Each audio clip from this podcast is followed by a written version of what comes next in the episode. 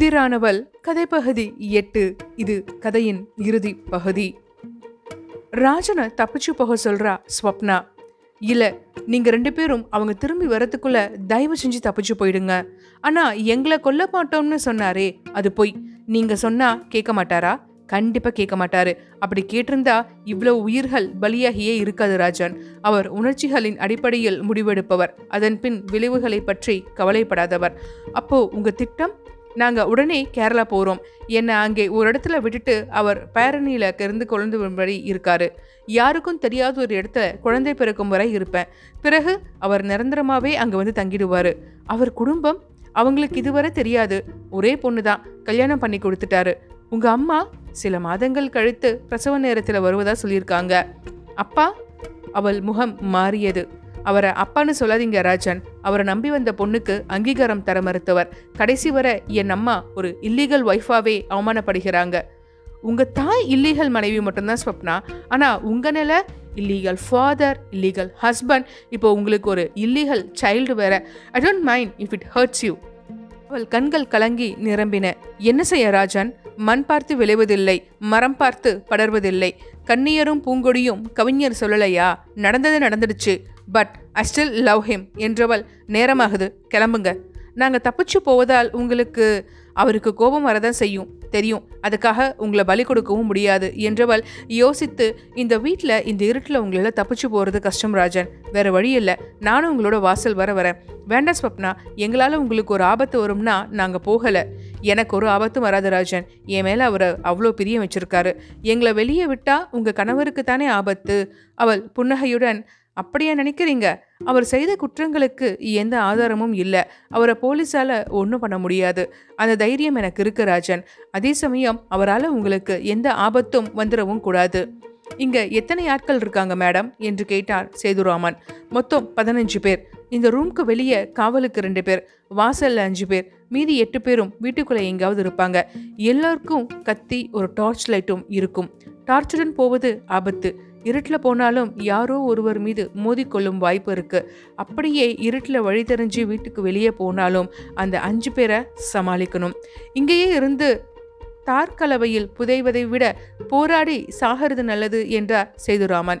இவ்வளோ கஷ்டப்பட்டு உங்களால் வர முடியுமா ஸ்வப்னா? என்றான் ராஜன் கவலையுடன். நாங்கள் எப்படியாவது சமாளித்து போயிடுறோம். இல்லை ராஜன் என் கூட வர்றது தான் உங்களுக்கு பாதுகாப்பு என்ற ஸ்வப்னா ரெடியாக இருங்க. வாசல் நிற்கும் ஆட்களை ஒரே வரவேற்க போகிறேன் அவர்கள் இருவரும் கதவின் பின்னால் மறைந்து கொண்டதும் டார்ச் லைட்டை கையில் எடுத்துக்கொண்டு விளக்குகளை அணைத்து ஸ்வப்னா கதவை திறந்து டார்ச் ஒளியை படரவிட்டு யாராவது இருக்கீங்களா? என்றாள். ரெண்டு பேர் அவளை நெருங்கி என்னங்கம்மா? ரூம்ல லைட் அணைஞ்சு போச்சு. கொஞ்சம் பாருங்களேன். உள்ளே புகுந்த இருவரும் தாமதம் இன்றி தாக்கப்பட்டனர். அவர்கள் கையில் இருந்த டார்ச் விளக்குகள் கீழே விழுந்து கால்வட்டமாக முன்னும் பின்னும் அசைந்து நின்று போயின.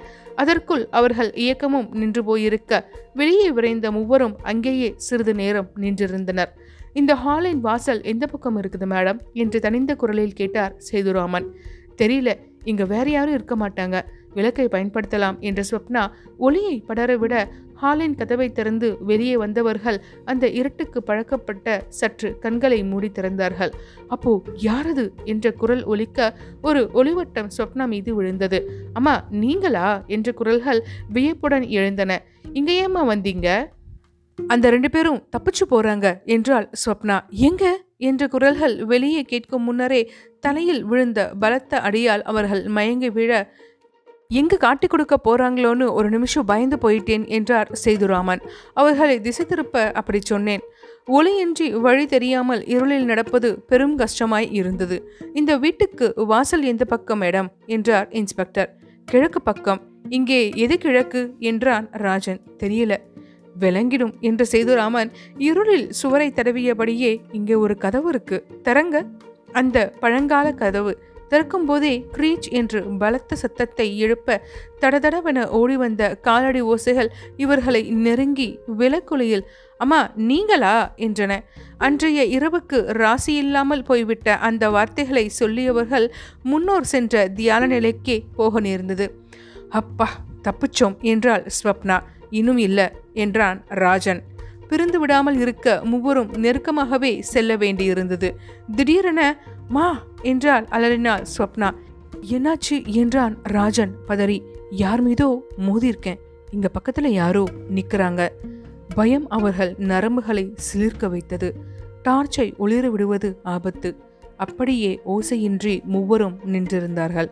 ஏதாவது காலடி ஓசை நெருங்கி வருகிறதா என்று கூர்ந்து கவனித்து காத்திருந்தனர். எதிரிக்கும் அந்த எண்ணமே இருந்தது. கையில் கத்தியை இறுக பிடித்துக்கொண்டு அவனும் அசைவற்று நின்றிருந்தான். இந்த கண்ணாமூச்சி விளையாட்டு இனி அவசியம் இல்லை என்று சேதுராமனுக்கு தோன்றியது. தன் கையில் இருந்த டார்ச்சை ஒளிரவிட்டு மறுகணமே தரையில் உருளவிட்டார். அது லைட் ஹவுஸ் விளக்கு போல ஒளியை வட்டமாக ஓடவிட அவன் தெரிந்தான். திடீரென விளக்கு வெளிச்சத்தை எதிர்பார்க்கிறதால் அவன் கண்கள் கூச அந்த சிறிய தாமதமே அவனுக்கு வினையாய் அமைந்தது. ஓடிப்போய் விளக்கை அணைத்து எடுத்த இன்ஸ்பெக்டர் நம்ம போகலாம் என்றார். உங்களுக்கு அடி ஒன்றும் இல்லையே? ஸ்வப்னா என்றான் ராஜன். இல்லைல்ல திடீர்னு மோதியதால பயந்து அலறிட்டேன் என்றவள். டயர்டாக இருக்க ராஜன் கையை பிடிச்சுக்கவா? மூவரும் மேலே நகர்ந்து செல்ல திடுமென அப்படியே நிலுங்க யாரோ கீழே படுத்திருக்காங்க என்ற இன்ஸ்பெக்டர் குனிந்து மிதிச்சபோது கூட எந்திரிக்கிறலையே விலைக்குழியில் அருகே இன்னும் ஒருவனுக்கு கிடப்பது தெரிஞ்சது. அடைச்ச நம்ம அடிச்சு போட்டவங்க தான். திரும்ப அதே ரூம்க்கே வந்துட்டோம். ஏதோ மேத்ஸ் கேம் விளையாடுவது போல இருக்கு என்றான் ராஜன். இங்க நாலு பக்கமும் கதவு இருக்கு. எந்த பக்கம் போறது? கிழக்கு பக்கம் என்றாள் ஸ்வப்னா. அதுதான் எது? ஒரு நிமிஷம் என்ற ராஜன் டென்ஷனில் மறந்துட்டேன். என் வாட்சில் டைரக்ஷன் பார்க்கலாம். பார்த்து நமக்கு வலது பக்கம் இருக்கிறது கதவு. அதன் பின்னர் எந்த ஆபத்தையும் எதிர்கொள்ளாமல் அவர்கள் நகர்ந்தனர். ஸ்வப்னா தான் நடக்க முடியாமல் தள்ளாடினாள். ரொம்ப சிரமப்படுறீங்க. கொஞ்சம் ரெஸ்ட் எடுத்துக்கலாமா ஸ்வப்னா? வேண்டாம். தாமதிக்க தாமதிக்க ஆபத்து.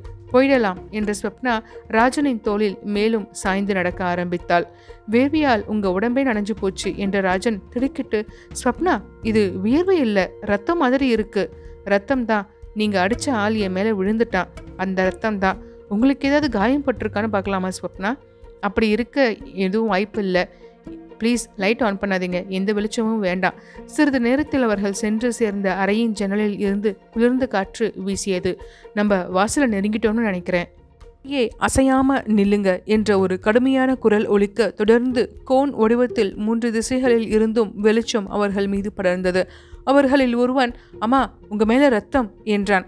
எனக்கு மயக்கமா வருது என்ற சொப்னா மயங்கை சரிய அந்த மூன்று பேரும் பதறி அவளை நெருங்க இதுதான் சரியான நேரம் என்று சேதுராமன் கத்தியுடன் பாய்ந்தார். சற்று கவனம் சிதறி இருந்த நேரத்தில் தாக்கியதால் இரண்டு பேரை சுலபமாக வீழ்த்த முடிந்தது.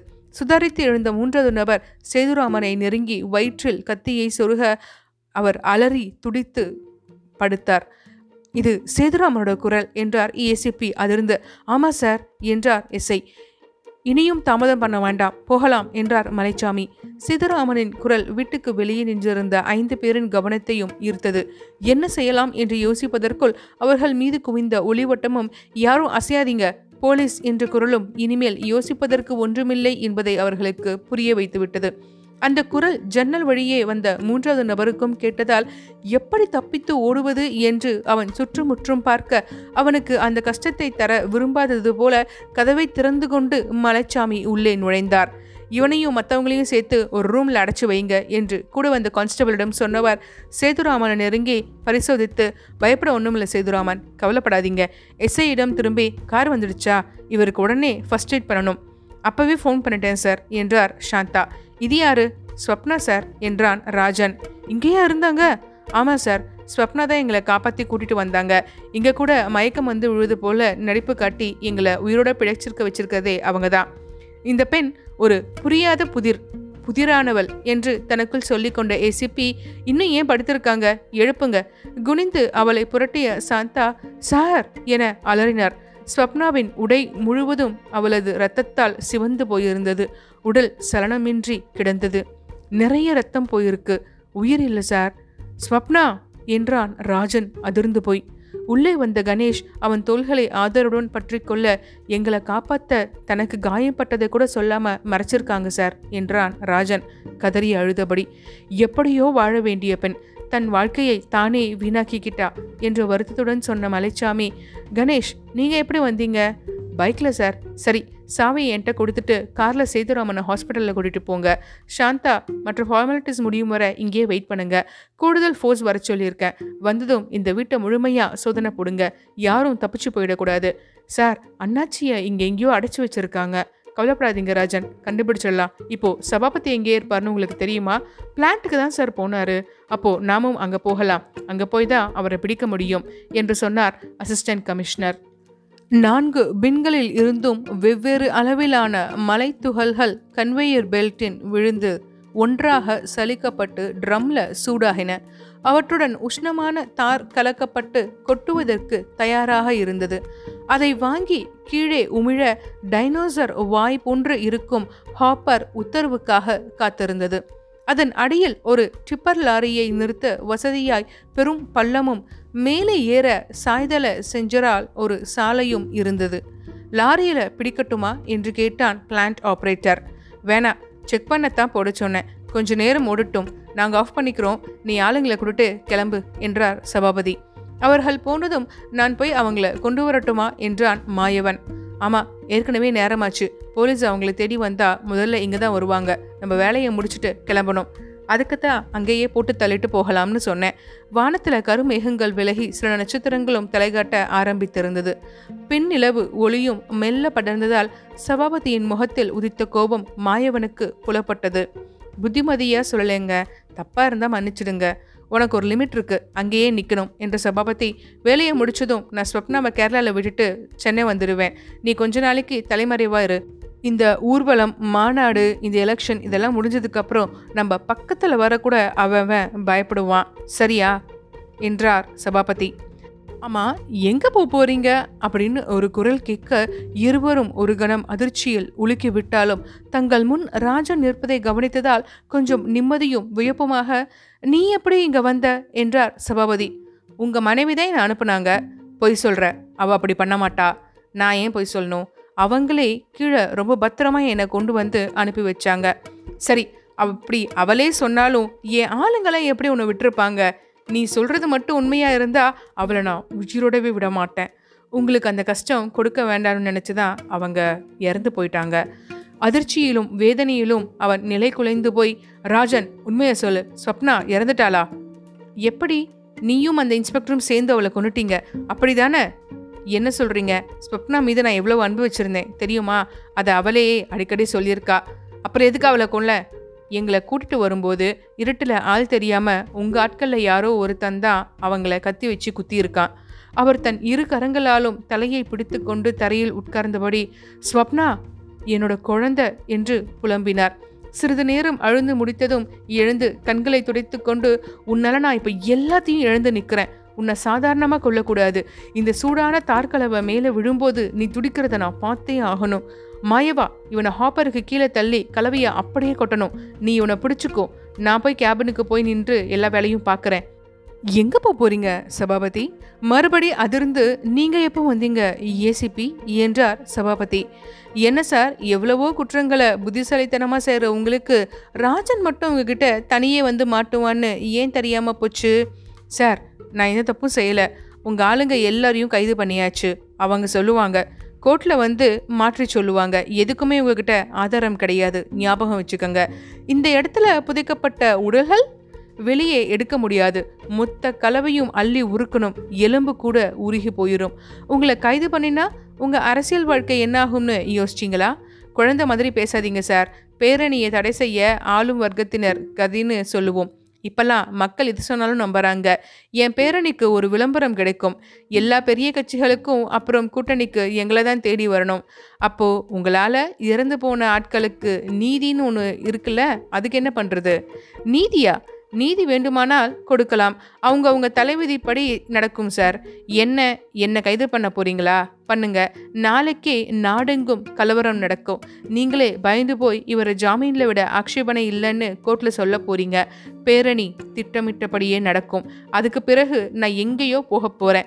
நீங்க சொல்றது உண்மைதான். நீங்க எங்கேயோ போக வேண்டிய ஆள். உங்ககிட்ட நீதி போதனை சொன்னது தப்புதான். என்னை மன்னிச்சிடுங்க என்ற அசிஸ்டன்ட் கமிஷனர் திரும்பி ராஜன் உங்களுக்கு இந்த பிளான்ட்டை ஆப்ரேட் பண்ண தெரியுமா? என்றார். அந்த நில ஒளியில் எந்த உணர்ச்சியும் காட்டாமல் இருந்த ஏசிபியின் முகத்தை பார்த்து புரிந்து கொண்டதற்கு அடையாளமாக தலையை மெல்ல ஆட்டியபடியே தெரியும் சார் என்றான் ராஜன். ஒரு புதுமண பெண் போல பொலிவுடன் மின்னியது அந்த அபார்ட்மெண்ட் சுற்றுச்சுவரிலிருந்து கட்டடத்துக்கு செல்லும் வழி வண்ண வண்ண ஃபேவர் பிளாக்குகளை கொண்டு அமைக்கப்பட்டிருந்தது. கட்டடத்தை சுற்றிலும் நல்ல பிரம்மாண்டமான பூங்காவும் அதற்கு உள்ளே இருந்த நீச்சல் குளமும் சிறுவர் விளையாட்டு மிடமும் ஏதோ வெளிநாட்டில் இருக்கும் ஒரு உணர்வை உண்டாக்கி கொண்டிருந்தது. சாரி சார் பூமி பூஜை பண்ணும்போதே எல்லா வீடும் புக் ஆயிடுச்சு என்று கேட்டு எல்லோரிடமும் பதில் சொல்லி கொண்டிருந்தார் மேஸ்திரி. வழக்கமா கேஜி பில்டர்ஸ் ஒரு வீட்டை மட்டும் கன்ஸ்ட்ரக்ஷன் முடிஞ்சதுக்கு அப்புறம் தானே கொடுப்பீங்க? அந்த வீடு பாக்கி இருக்கும்ல. இருக்கு சார். ஆனால் இன்னைக்கு அந்த வீட்டோட கிரகப்பிரவேசத்துக்கும் சேர்த்து தான் பெரியவர் வந்திருக்காரு. ஆனால் அது விற்பனைக்கா அப்படிங்கிறது ஐயாவுக்கு தான் தெரியுங்க. அதில் என்னங்க சந்தேகம்? இன்னைக்கு புதுசாக ஐயா கூட அம்மாவும் வந்திருக்காங்க. சின்னவர் முதல் முதல்ல கட்டின அப்பார்ட்மெண்ட் ஆச்சே என்றார் மேஸ்திரி பொன்ராஜ் ரொம்ப பெருமையோடு. உயர் ரக தேக்கினால் செய்யப்பட்டு வாரிஷில் பலபலத்த தலைவாசல் நிலைப்பூக்களாலும் மாயலை தோரணத்தாலும் அலங்கரிக்கப்பட்டு மிளிர்ந்தது. அதன் முன்னால் இருந்த வராண்டாவில் நாற்காலியில் அமர்ந்திருந்த பில்டர் உங்க ரெண்டு பேரையும் கிரகப்பிரவேசத்துக்காக மட்டும் நான் கூப்பிடல. ஒரு ஆபத்திலிருந்து அவனை காப்பாற்றியதற்கு நன்றி சொல்லவும் தான் என்றார். அப்படி சொல்லாதீங்க ஐயா. இது எங்க கடமை என்றார் மலைச்சாமி. எங்களை போல நிறைய பேர் இன்னைக்கு நல்லா இருக்கோம்னா அது உங்களால தானே? அப்பார்ட்மெண்ட் எப்படி இருக்கு? பார்க் கிளப் ஸ்விம்மிங் பூல் இப்படி எல்லா வசதியோட இந்த அப்பார்ட்மெண்ட்டு கட்டுறதே ரொம்ப சிறப்பு இல்லைங்களா? இது ஒரு எலைட் வெர்ஷன் என்று சிரித்தவர். வீட்டை பார்த்தீங்களா அண்ணாச்சி? நல்லா இருக்குங்க ஐயா. ரொம்ப வித்தியாசமாக இருக்குது இது ராஜன் அவனுக்காகவே கட்டிய ரொம்ப பியூட்டிஃபுல்லான ஒரு மாடல் உங்கள் ஏரியா அவனுக்கு ரொம்ப பிடிச்சி போச்சு போல இருக்குது என்று சிரித்தவர். ரெண்டு பேரும் டிஃபன் சாப்பிட்டீங்களா? சாப்பிட்டோம் என்ற ஏசிபி ஐயா அப்போ நான் கிளம்புறேன். கமிஷனர் மீட்டிங் ஒன்று இருக்குது சரி என்ற பில்டர் சபாபதி இப்படி மாறுவான்னு நான் நினச்சி கூட பார்க்கல. அவன் எங்கே இருக்கான்னு கண்டுபிடிக்கவே முடியலையா? இல்லைங்கய்யா அவர் வராமல் வேற ஆள் தலைமையில தான் அந்த பேரணியே நடந்துச்சு. கேரளாவில் எங்கேயோ மறைஞ்சு இருக்காருன்னு நம்புகிறோம் கைதான அவரது ஆட்கள் கூட அப்படிதான் சொல்கிறாங்க அப்போ தொழில்? அவருக்கு பசங்கன்னு யாரும் இல்லை. பிளான்ட்டை வேற ஒரு ஆளுக்கு வித்துட்டாங்க. அவங்களும் அதை கழட்டி கொண்டு போயிட்டாங்க. இப்போ அந்த இடத்த அவரது மருமகன் சமன்படுத்தி பிளாட் போட்டுட்ருக்காரு. அசிஸ்டன்ட் கமிஷனர் லிஃப்ட்டை நோக்கி போவதை பார்த்து கொண்டிருந்த பில்டர் ஐயா யார் வராங்க பாருங்க என்ற அண்ணாச்சியின் குரலால் திரும்பி அண்ணாச்சி இது திவ்யா தானே? ஆமாங்க ஐயா கூட வர்றது அவ தங்கச்சி காவ்யா. ஒரு நிமிஷம் ரெண்டு பேரையும் இங்கே நிற்க சொல்லுங்க என்றவர் வீட்டுக்குள் நோக்கி லக்ஷ்மி இங்கே வா ஏன்? பேருக்கு ஏற்றாற் போல லட்சிகரமாக என்னங்க? என்று கேட்டபடி உள்ளிருந்து வந்த அந்த பெண்மணி இரு பெண்களை பார்த்ததும் இவங்க என்றார். பாத்தியா நான் பார்த்த உடனே கண்டுபிடிச்சிட்டேன். நீ என்னடானா திணற அதெல்லாம் ஒன்றுமில்ல வீடியோவில் பார்த்ததை விட நேரில் இன்னும் அழகாக இருக்கா இல்லை? அதான் திகச்சு போயிட்டேன். நல்ல சமாளிக்கிற. அது சரி என்ன ஏதுன்னு புரியாமல் திவ்யா திணறி போய் நிற்கிறா விஷயத்த சொல்லிடுங்க. அந்த பெண்மணி திகைத்து போய் நின்ற திவ்யாவின் தொல்களை அன்புடன் அணைத்துக்கொண்டு திவ்யா ராஜனுக்கு பெண் பார்த்துட்டு இருக்கோம் அவனானா உன்னைத்தான் கட்டுவேன்னு பிடிவாதமாக இருக்கான். நீங்கள் ஒரு தடவை ஒரு தோப்புக்கு போனீங்களே அப்போ எடுத்த வீடியோவை எங்களுக்கு வாட்ஸ்அப்பில் அனுப்பியிருந்தான். சுசிக்கும் ஜெய்க்கும் உன்னை ரொம்ப பிடிச்சு போச்சு. அண்ணாச்சியிடம் உன்னை பற்றி விசாரித்தோம் அவங்களுக்கும் பிடிச்சிருக்கு. அண்ணாச்சி உன்கிட்ட சொல்லலையா? சஸ்பென்ஸாக இருக்கட்டும்னு சொல்லிடாதீங்கன்னு தம்பி தான் சொன்னாங்க. அதனால் நான் எதுவும் சொல்லலைங்க என்றார் அண்ணாச்சி. நான் தான் எங்கள் வீட்டுக்கு வரப்போகிற அதிர்ஷ்டசாலி. யாருன்னு நேரில் பார்க்க வந்தேன். உன்னை பார்த்த பிறகு நீ மருமகளாக வர நாங்கள் தான் அதிர்ஷ்டம் பண்ணியிருக்கோம்னு நினைக்கிறேன். திவ்யா எதுவும் பேச இயலாமல் அம்மா என்று தழுதழுத்த குரலில் உன்னோட சம்மதத்தை ராஜன் கேட்க சொன்னான் உனக்கு விருப்பம் இருந்தால் உங்கள் அம்மாவை பார்க்க வரோம். மகிழ்ச்சியும் திகைப்பும் ஆட்கொள்ள கண்களில் நீர் வடிய என்னை ஆசிர்வாதம் பண்ணுங்க என்று அவர் காலில் விழுந்தாள் திவ்யா. பிழக்க தெரிஞ்ச பெண் என்று என்ன செஞ்சு மறத்திட்டா பாருங்க என்றார் பில்டர் சிரித்தபடி. முதன் முதல்ல ஆசிர்வாதம் கேட்குறா. நீங்களும் வந்து நில்லுங்களேன் என்றார் அந்த பெண்மணி. அவளுக்கு குங்குமம் இட்டு முதன் முதல் நீ வாழப்போகிற வீட்டுக்குள்ளே வர. வலது காலை எடுத்து வச்சு வாமா என்று அழைத்து போனவர் உள்ளே புகுந்ததும் குத்துவிளக்கு ஏத்தனம். மாடியில் ராஜன் இருக்கான். கூட்டிட்டு வா என்றார். மாடைப்படிகளில் ஏறி ஹாலை அடைந்ததும் பெட்ரூம் பால்கனியில் ராஜன் நின்றிருப்பது பிரெஞ்ச் டோர் கண்ணாடி வழியே தெரிந்தது. எப்போதும் இல்லாத நாணமும் தயக்கமும் நிரம்ப மெல்ல நடந்து பால்கனியை அடைந்தவள் என்ன சிந்தனை? என்றாள். சட்டன திவ்யா நீங்களா? என்று மகிழ்ச்சியுடன் திரும்பிய ராஜன் நீங்க எப்போ வந்தீங்க? அம்மாவை பார்த்தீங்களா? ஏதாவது கேட்டாங்களா? சொன்னாங்க என்று தலைகுனிந்தபடியே நீங்க என்ன சொன்னீங்க? அம்மாவை பார்க்க வரதா சொன்னாங்க. என்ன இது? என்றான் ராஜன். இது நான் விரும்பிய கலகலப்பான திவ்யா போல இல்லையே. ஒருவேளை இதில் உங்களுக்கு சட்டென நிமிர்ந்தால் திவ்யா கண்களில் நீர் வடிய இதை என்னால் இன்னும் நம்பவே முடியல ராஜா. நான் கனவு ஒன்றும் காணல இது கனவு இல்லை. உங்களுக்கு நிரூபிக்க ஒரு வழி இருக்குது என்னது உங்களோட இதழ்கள் ரொம்ப அழகாக இருக்குது ஒரு நிமிடம் குழம்பிய திவ்யா முகம் சிவந்து மிஸ்டர் உங்கள் எண்ணம் புரியுது. இதுவரை சமத்தா இருந்த மாதிரி இன்னும் கொஞ்ச நாளைக்கு இருங்க என்றவள் வராதீங்க நான் கிளம்ப போகிறேன் இருடி என்றான். என்ன சொன்னீங்க? சாரி இருங்கன்னு சொல்ல வந்தேன். முதல்ல சொன்னதே நல்லதாக இருக்குது கனவை கலைக்க வேண்டாமா? இல்லை கனவாகவே இருந்துடட்டுமா வேண்டாம் அத்தை தேடுவாங்க. நான் போகிறேன் தேட மாட்டாங்க. அனுப்ப ஆள் இல்லாமலா ஒன்று அனுப்பியிருக்காங்க? உங்கள் ஃப்ரெண்ட் முருகேசனின் சிஸ்டர் தான் பொண்ணுன்னு சொன்னீங்களே அது என்ன கலங்கரைக்கு நீங்கள் சொன்னது தானே? பொய்யில்ல நீயும் அவனோட தங்கச்சி தான்னு அவன் சொல்லிட்டான். வேண்டாம் பேசிக்கிட்டே பக்கத்தில் வராதீங்க என்றாள். பால்கனியில் நின்றுக்கிட்டு என்ன விளையாட்டு? கீழே இருந்து எல்லோரும் பார்த்துக்கிட்டு இருக்காங்க.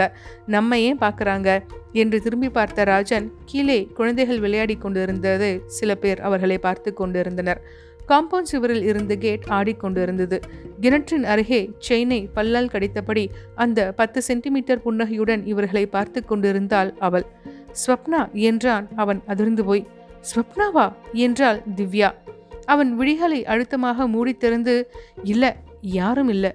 பிரம்ம இல்யூஷன் அவளையே நினச்சிட்டு இருந்தா இல்யூஷன் மட்டும் இல்லை டிப்ரெஷனும் வரும் என்று திவ்யா ஏதோ ஆபத்தில் காப்பாத்தினாங்க என்ற நன்றி உணர்ச்சியெல்லாம் விட்டுடுறேன் இனிமே உங்களுக்கு அவளை பற்றின எந்த நினப்பும் இருக்கக்கூடாது. அதெல்லாம் ஒன்றும் இல்லை திவ்யா. தன் வாழ்க்கையை தெரிஞ்சே வீணாக்கிக்கிட்டாங்களே என்கிற பரிதாபம் தான் அவங்க மேலே இதுவரை இருந்தது. இனி அதுவும் இல்லை என்றான் ராஜன். அவங்க கதை முடிஞ்சு போச்சு. ஆமாம் முடிஞ்சு போச்சு. இனிமே நம்ம கதையை ரொம்ப சந்தோஷமாக நம்ம ஆரம்பிக்கலாம். அந்த பிளான்ட் ஓனர் சபாபதி அன்றே அந்த பிளான்ட்டின் தார் மிக்ஸிலேயே ராஜன் தள்ளிவிட போலீஸின் துணையோடு அந்த குரூர மனிதனின் உயிர் அன்றே பிரிந்தது. இப்போ இவங்க உலகத்துல இன்னைக்கு தேதிக்கு வேற எந்த கஷ்டமும் இல்லை. நிம்மதியா எல்லோரும் வாழ்ந்தாங்க. புதிரானவள் கதை முடிந்தது.